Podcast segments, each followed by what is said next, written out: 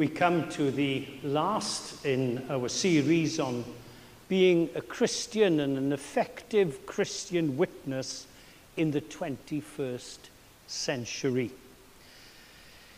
And I want to begin by asking you a question.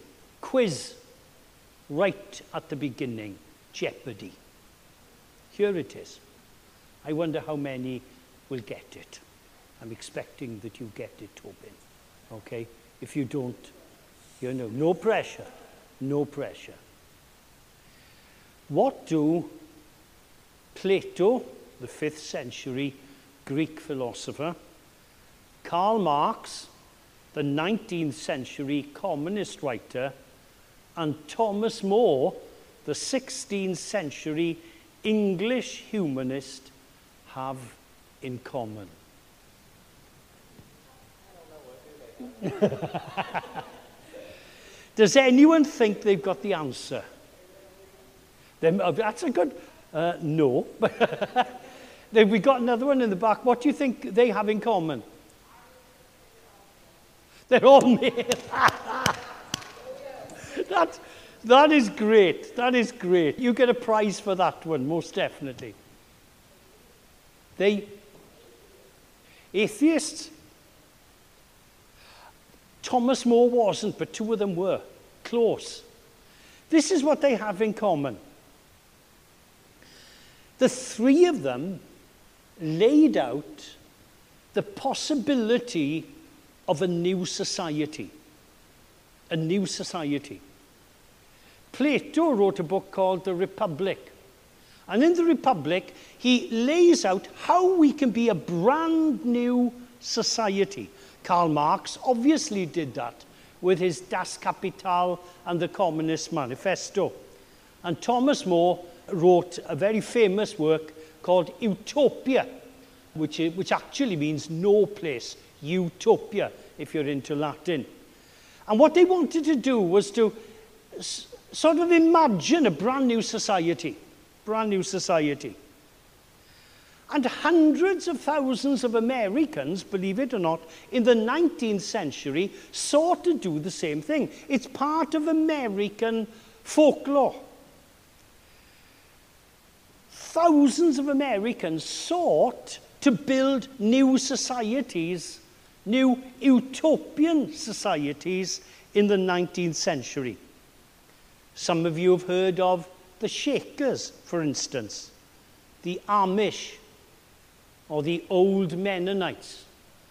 And these would build separate societies away from the world around them. They sort of believed that the world has gone so far that they can't do anything to change it, so the reality is they're going to do their own thing. We could argue as well that in one sense they weren't willing to wait till the new heaven and the new earth would come. They wanted the kingdom of God now. They wanted to feel it. They wanted to experience it in their day-to-day lives. Fascinating. Other people, of course, who weren't Christian at all, imagined futures. I've often spoken about Edward Bellamy, the novelist, who in 1888 imagines a Boston, yes, our Boston, in the year 2000. Oh, it's a great work. Any of you read that? I'd just be interested to know if anyone's read that. Nobody. I tell you, it's great fun. It's great fun because we live post-2000. And we can look and we can be so critical of where he got it wrong. At the same time, we can say that was quite interesting. And the book is called Looking Backwards. And it's a novel, of course, in which he wakes up after an induced sleep of over a century and imagines what Boston would look like. And, of course, there it's a socialist Boston because he was a socialist writer. We have utopian visions all around us. People are seeking if you like, to build a new society. It's inbred, whether you're an atheist, whether you're a believer, whether you're whatever you are. People want to imagine a better society. Now, some Christians, and the history of some Christians, especially in some churches in the 20th century, was the opposite of that. Many churches said, we can't do anything with society at all, we can't do anything, so all we need to do now is hold the fort, the Lord is coming. I don't know if some of you might have sung that old gospel hymn. They realized that they couldn't change too much around them, yet they could do something to hold on to what they have. I'm using this as an introduction, and maybe I'm confusing you. What am I saying? Am I saying we should have a new society? Am I saying we should be apart from the society we live in? Or should we try and change society? Actually, I'm saying them all. I'm saying them all. So I'm friends with everyone. Is that okay? All right. Listen to what Jesus said in the Sermon on the Mount. You are the salt of the earth. But if the salt loses its saltiness, how can it be made salty again? You are the light of the world. The church exists to be a light in society. That is clear. And last time, we looked at the whole, last two talks, we looked at the whole area of, as church, we need to have beachheads into our society, and we need to meet people on what I called no man's land. So what I'm saying is, firstly, we need to reach the society we live in, absolutely. But at the same time, I believe, and I think the scripture teaches, that we need to be, as church, the new society now, without waiting. Now. Not just in the future, not just after the tribulation or whatever you believe about that, all right? But now, God calls us to be the new society. Throughout the summer, I'm going to be preaching on the book of Ephesians here in church. And the book of Ephesians, you could argue, speaks of the new society in Jesus Christ. John Stott writes his commentary on Ephesians with that in mind. He calls it the new society. You see, as church, we are not just to look forward to what God is going to do in the future, but we are to do what God wants now. Now. We are to be, as groups, now of the kingdom of God. The church is meant to be an illustration of what God wants to do with all of society.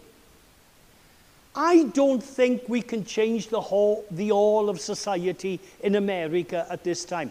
We can do certain things and we should be involved. I agree with that.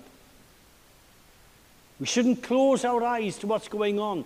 But our first thing is to be who we are in Christ. To illustrate to the world around us that we are different. Last week, I did something that I hadn't done for a year and a half. I went to the movies. I did. By myself. Gwen's not up to going to movies yet. Went myself. There was a new documentary coming out on Nazi Germany, and I wanted to see that one. And it was only in theatres, so I thought, I'm going to go to the theatres. Do you know, I'd never felt so safe in all my life. There was a huge theatre, and four of us were sitting there. All of us men with masks, but anyway. And that makes me think of going to the movies. Those of you who haven't been to the movies in the last year and a half, do you remember when you go to the movies and if you arrive on time, what you get is coming soon. And you get a pile of the coming soons of the next few months. Coming soon, and then you get 2 minutes, abbreviated summary, all right, of what the movies that are coming out in a month's time are all about. And they're very interesting, very, very interesting. They tell you something about the movie. They give you a feel of the movie. They don't tell you everything, but they give you a feel. I want to argue today that the church is the coming soon of the kingdom of God. The coming soon. And that when people visit our church, they should be visiting the kingdom of God, which is coming soon. This is who we are. I want to encourage you this morning. We are not just a group of individuals coming together and having a sermon. We are illustrative of the kingdom of God to come. Because the kingdom is not only future, it is now. It is now. And this is a biblical framework. Let me begin with I'm carrying on. If I say begin now, you'll be frightened. I'll go on forever. But let me give you a definition of the kingdom of God. Simply stated, the kingdom of God is the rule of God over his creation. But such a rule includes three essential elements. A ruler with adequate authority and power. Secondly, a realm of subjects over which to rule. That's us. And the actual exercise of that rule as well. You could use other words. The rule of God and the realm of God. I like the word realm. We are part of the realm of God. We are part of the country of God, the state of God, the kingdom of God. And do you know that's something many churches have forgotten? John the Baptist summed up the message of the gospel in Matthew 3:2, repent, for the kingdom of heaven is near. The kingdom of heaven is near. Jesus sums up his whole message. I preached this a number of times in the church, but I'm going to continue to preach it because I believe it's really important. Matthew 4:17. For this time on, Jesus began to preach, repent, for the kingdom of heaven is near. What is the gospel? What are we about? What is the best way to describe it all? Kingdom of heaven, kingdom of God. That's what it's about. The Sermon on the Mount is about that. But take a description that Matthew gives. First of all, before the sermon, Matthew 4:25.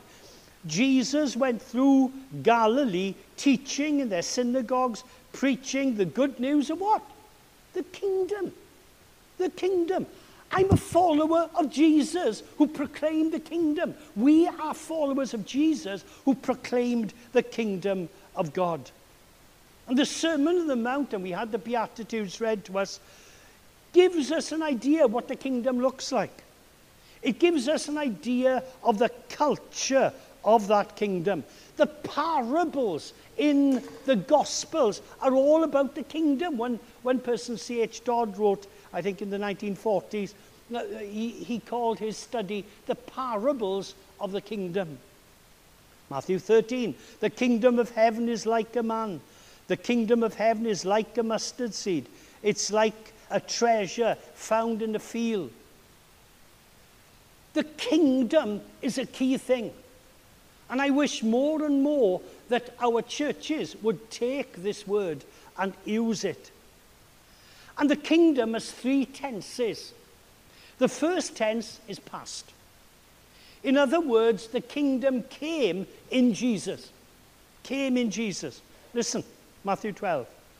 But if I drive out demons by the Spirit of God, then the kingdom of God has come upon you. The kingdom of God has come for us as believers.